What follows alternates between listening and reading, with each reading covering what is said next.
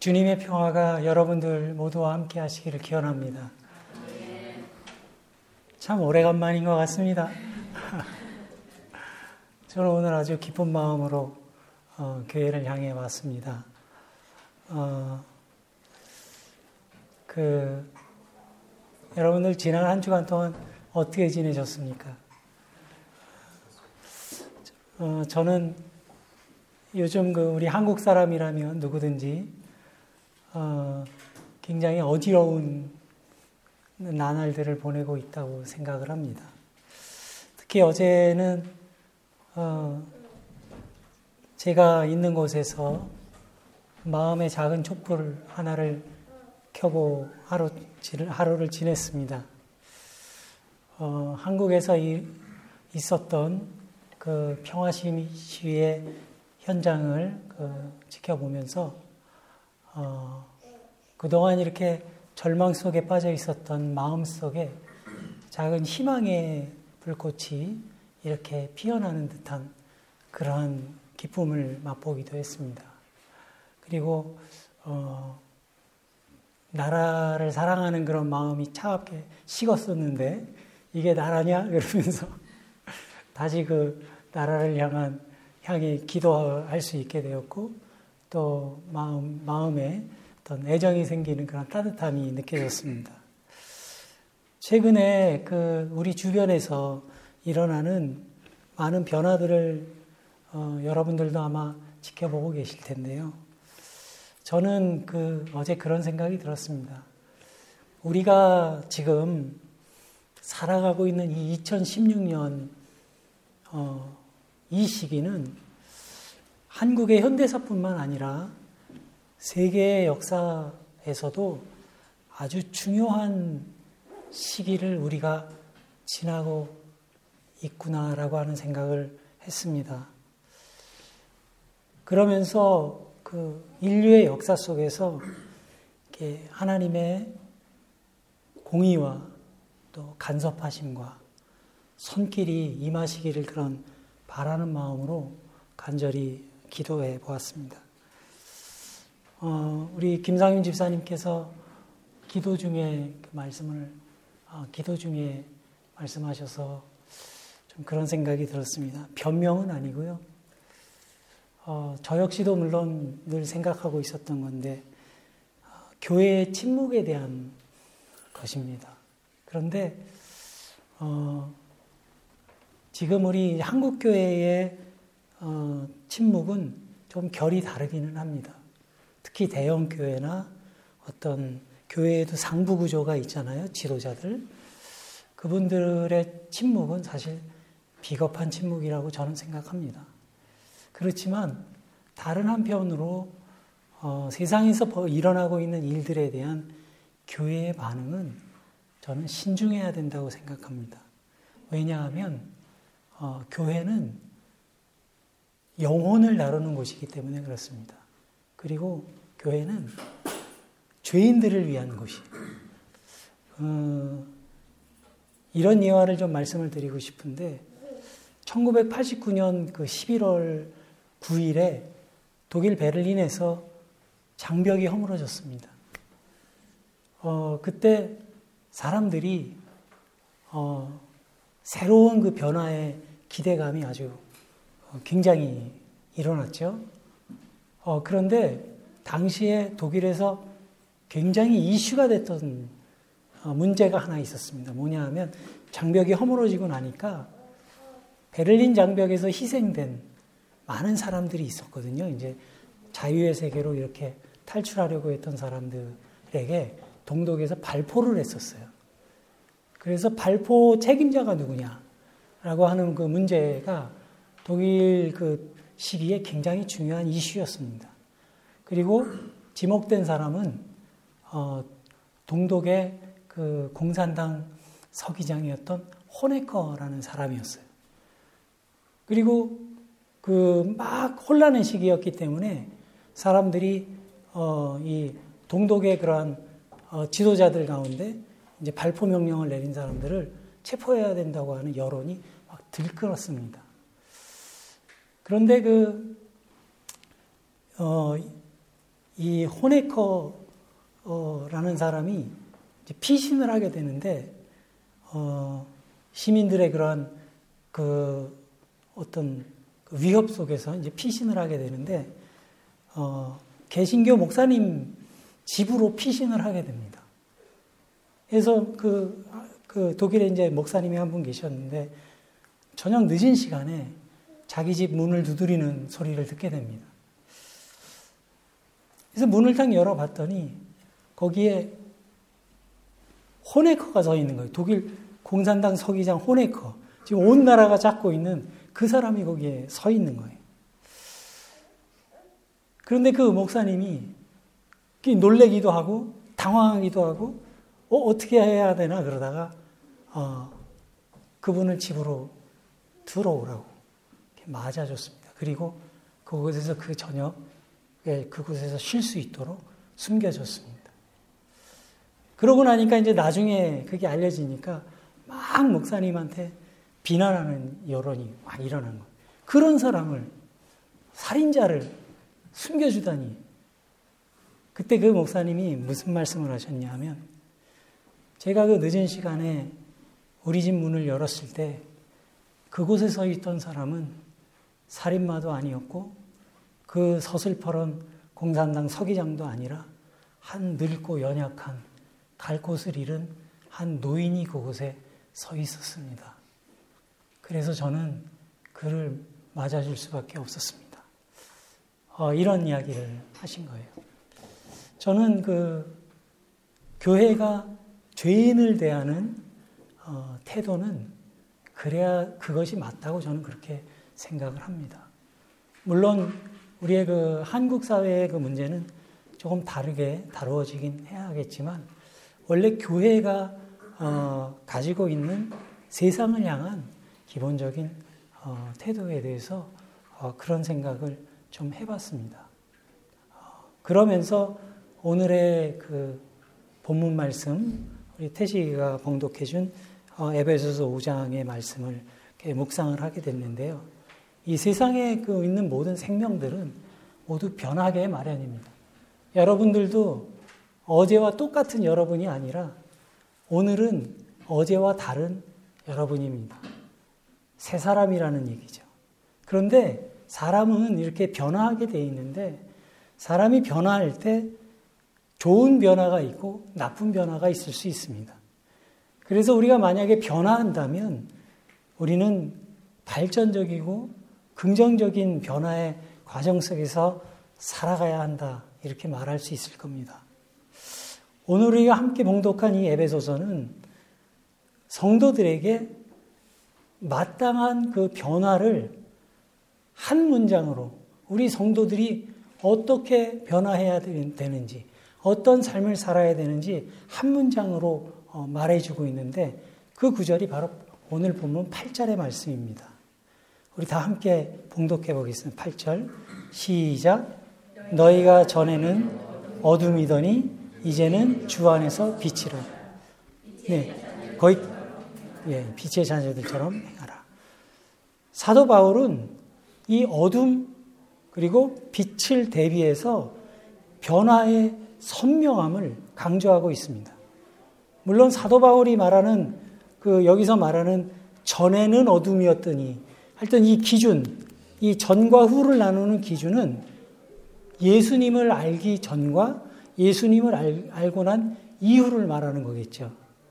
너희가 예수 그리스도를 알기 전에는 어둠에 속한 사람들이었지만 이제 주님을 알고 난 후에는 주 안에서 빛이라.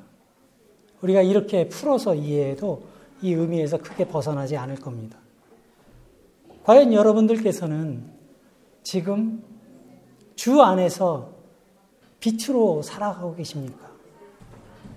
우리가 신앙생활을 해나가면서 때때로 이러한 질문을 스스로에게 던질 수 있어야 합니다.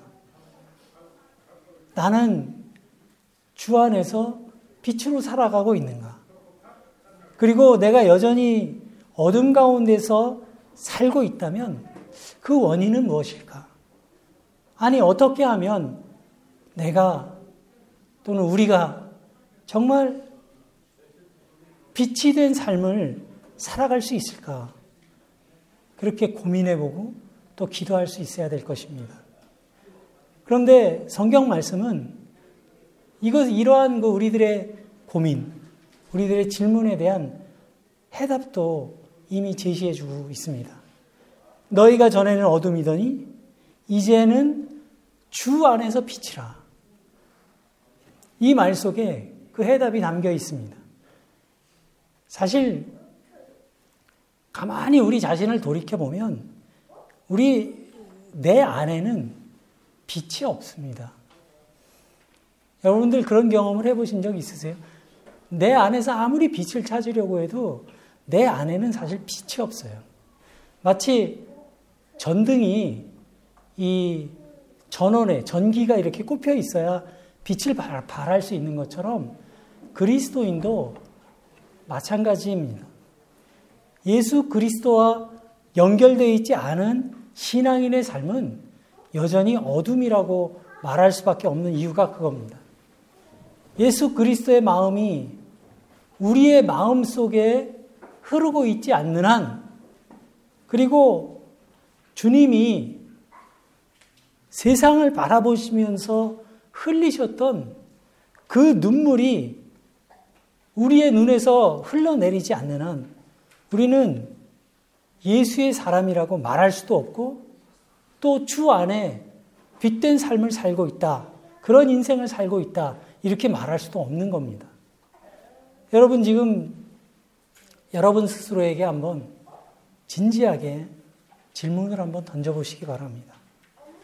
내 속에 과연 예수 그리스도의 마음이 내 마음 속에 살아있는가?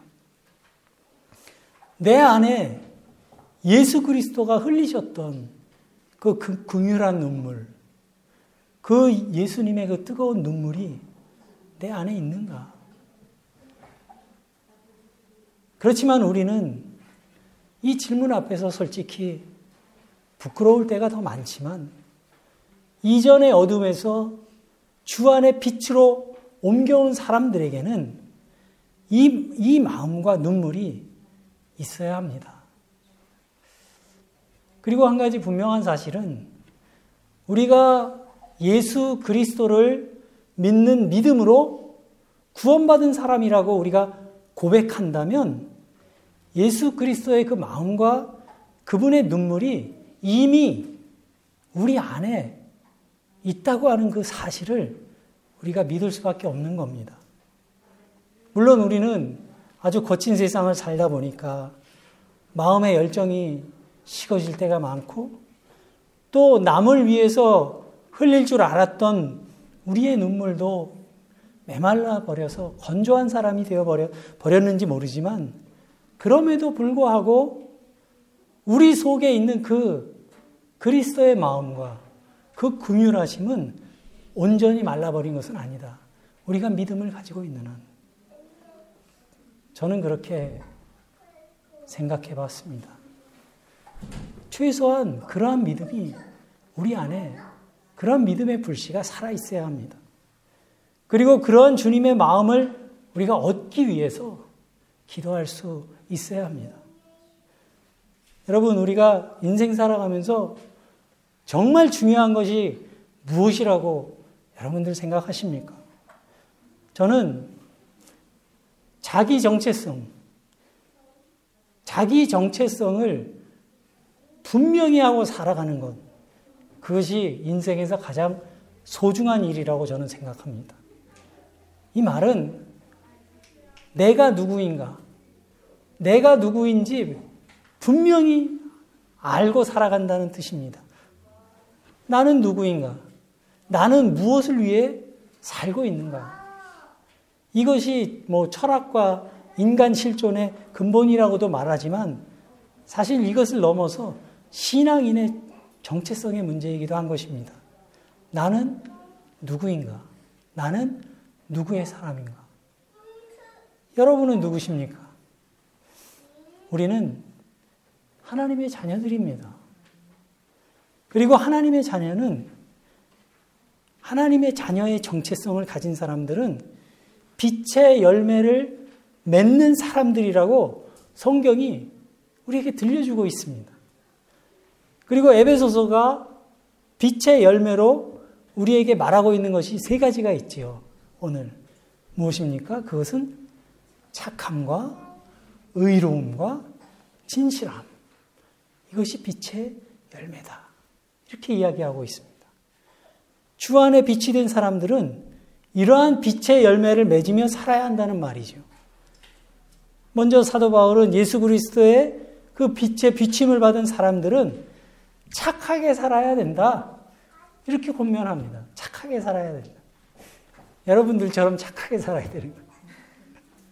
여러분들 착하게 산다는 게 뭡니까? 착하게 산다는 건요, 다른 게 아니에요. 다른 사람들의 기쁨을 함께 기뻐할 줄 알고, 다른 사람들의 슬픔을 함께 나누어 짊어지고 또 함께 슬퍼할 줄 아는 사람이 되어 가는 겁니다. 우리 옛날에 그 시골에 가면, 인심 좋은 시골에 가면 어르신들이 이웃과 함께 뭐 나누는 것을 늘 기뻐하고 또 마을에 어떤 안 좋은 일이 있어서 함께 슬퍼하고 그런 것들이 우리 한국인들이 가진 인정이라는 거 아닙니까? 그런 선한 마음, 착한 마음. 하나님을 믿는 사람들에게는 이런 착함의 열매가 있어야 한다. 성경은 분명히 말씀합니다. 그 다음에는 의로움의 열매입니다. 의로움의 열매. 주님의 빛을 살아, 받아서 살아가는 사람의 우선적인 관심은 과연 이것이 내가 지금 하려고 하는 이것이 또는 내가 지금 하고 있는 이 일이 하나님 뜻에 합당한 일인가? 이걸 생각해 보는 거예요. 그것을 스스로에게 묻는 거예요. 그것이 판단의 기준이 되는 겁니다. 주님의 뜻을 묻는 거죠. 하나님의 뜻에 합당한 일인가? 그것을 물으며 사는 사람들이 나쁜 짓 할 수 있겠어요? 그, 뭐지? 눈 먼 돈 먹을 수 있겠어요? 못할 겁니다. 물론, 우리가 하나님의 뜻을 따라 산다는 것이 우리의 이 세상에서의 삶을 불편하게 만들 때도 있습니다. 그리고 때로는 위험에 빠지, 빠뜨릴 때도 있지요. 세상에서 외면받을 수도 있습니다. 그럼에도 불구하고 하나님의 뜻 안에 바로 서는 사람이 되기 위해서 그러한 위험도 모욕도 감수, 감수할 줄 아는 사람이 되는 것. 이것이 우리가 맺는 의로움의 열매다. 빛 안에 살아가는 사람은 마땅히 그렇게 살아야 한다. 라고 하는 것이 사도 바울의 권면입니다. 세 번째 열매는 진실함의 열매입니다. 진실함. 여러분, 진실하다는 것이 무엇입니까? 겉과 속이 다르지 않은 거죠. 사람이 표리부동하지 않은 겁니다. 말만 하면 거짓말, 거짓말로 거짓을 덮으려고 하는 그러한 일들 때문에 우리가 고통당하고 있는 거 아닙니까? 진실함의 열매, 겉과 속이 다르지 않은 겁니다. 하나님의 사람들은 겉과 속이 다른 다른 사람으로 사는 사람들이 아닙니다. 자기 안에 있는 모순되고 거짓된 것들을 말끔히 걷어낸 사람들이야말로 진실한 사람들이다. 이렇게 말할 수 있습니다. 하나님께서 아담과 이브를 하와를 지으셨을 때 그 처음으로 지음 받은 그 사람들은 벌거벗고 있었지만 그것을 부끄럽게 여기지 않았습니다. 하나님 앞에서 숨겨야 할 것이 아무것도 없었기 때문에 부끄러워하지 않은 겁니다. 인간이 하나님을 등지고 타락했을 때 그들이 경험한 첫 번째 느낌이 뭐냐 하면 바로 부끄러움입니다. 성경에서 말하는 인간의 타락이 무엇일까요? 성경에서 말하는 인간의 타락은 어떤 특정한 행위나 선악과를 따먹은 것 아니면 도덕적인 문제를 제시하는 것이 아닙니다. 성경에서 의미하는 타락은 하나님의 형상대로 지으심을 받은 사람이 하나님의 형상대로 그 지으심을 받은 대로 살지 못하는 것, 그것이 타락이라는 거예요. 우리들은 하나님의 형상대로 지음받은 사람들이에요. 그런데 그 하나님의 형상대로 지음, 지으심을 받은 대로 우리가 살아갈 때 예?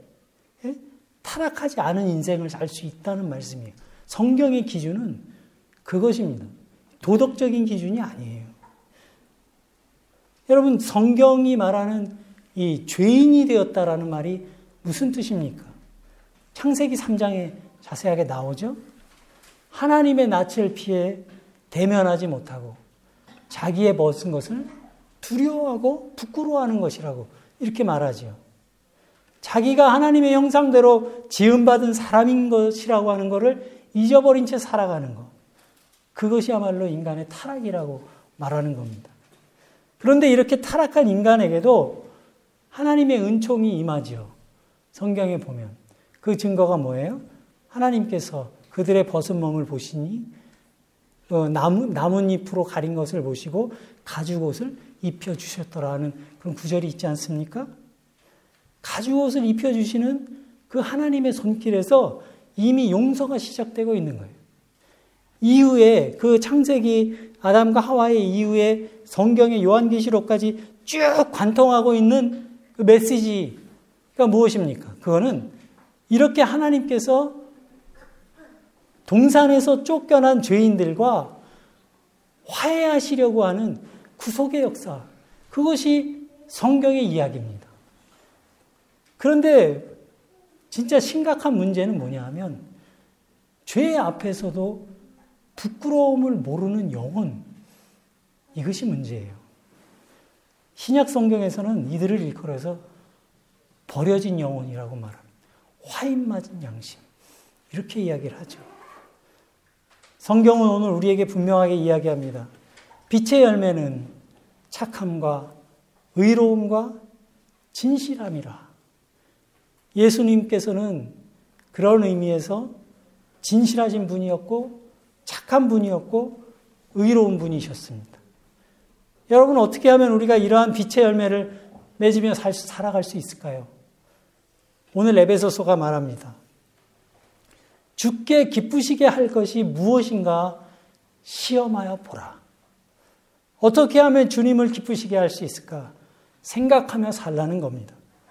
우리가 누군가를 사랑하게 될 때 그 사랑하는 사람을 위해서 그 사람이 기뻐하는 일을 우리가 하는 것과 마찬가지입니다.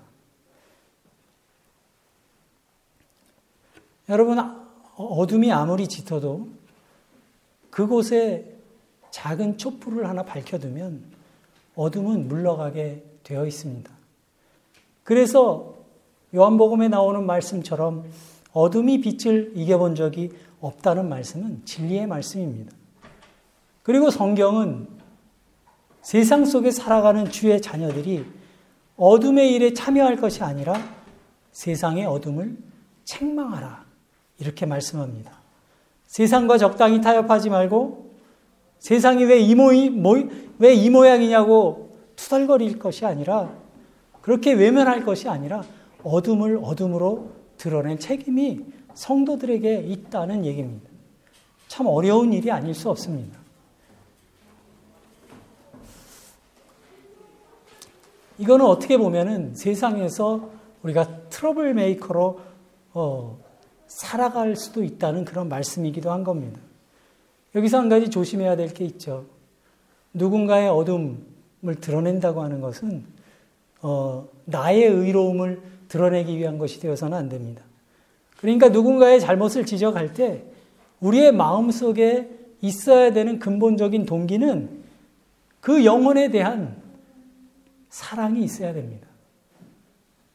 그 빛은 부드럽고 따뜻한 사랑의 빛이어야 합니다. 그것을 잘 알고 있는 바울이 13절에서 우리에게 말합니다. 여러분들 13절 함께 봉독해 볼까요? 자, 시작. 그러나 책망을 받는 모든 것이 빛으로 나타나나니 나타나지는 것마다 빛이니라. 하나님의 거룩하심 앞에 서는 사람은 누구든지 가리고 싶었던 자신의 허물을 바라보게 됩니다. 누추하고 부끄럽고 그러한 자기의 실상을 보기 때문에 하나님의 빛 앞에 서는 사람은 울지, 않을 수가 없는 것이고 그러한 눈물이야말로 새로운 삶의 시작인 것입니다. 빛으로 나타나는 것마다 다 빛이니라. 우리의 더러운 것들이 하나님의 빛 앞에 드러나게 될 때 그것이 빛으로 바뀔 수 있음을 성경은 우리에게 말해주고 있습니다. 빛을 받은 사람들에게 에베소서는 강력하게 요구합니다. 14절 4절의 말씀입니다. 같이 한번 읽겠습니다. 시작. 그러므로 이르시기를 잠자는 자여 깨어서 죽은 자들 가운데서 일어나라. 그리스도께서 너에게 비추시리라 하셨느니라. 여러분 이 말씀과 함께 여러분들 영혼에도 새로운 날을 맞이하시기 바랍니다. 만약 잠들었던 영혼으로 우리가 살아가고 있다면 그 영혼을 깨우고 죽은 자들 가운데서 일어나시는 여러분들 되시기 바랍니다. 우리의 영혼의 창문을 열고 신선한 그 바람을 맞아들이시, 맞아들이시기 바랍니다. 그리스도께서 내게 비치시리라. 여러분 세상 살면서 힘겨울 때마다 빛이 되시는 주님을 향해 여러분들 얼굴을 들고 그분의 그분을 향해 고개를 드시기 바랍니다. 우리는 더 이상 어둠에 속한 사람들이 아닙니다. 우리가 빛의 자녀들처럼 살면서 착함과 의로움과 진실함의 열매를 맺으며 살아갈 때 우리가 살아가고 있는 이 세상은 이전보다 한결 더 아름다운 세상이 되어 갈 줄로 믿습니다. 바로 이렇게 아름다운 세상을 만들어 가라고 주님께서는 우리를 불러 주신 줄 믿습니다. 우리 유로록스의 교우들이 날마다 빛을 향해 고개를 들어 세상을 아름답게 밝히는 하나님의 창조의 일꾼들이 되어 가시기를 주님의 이름으로 간절히 기원합니다.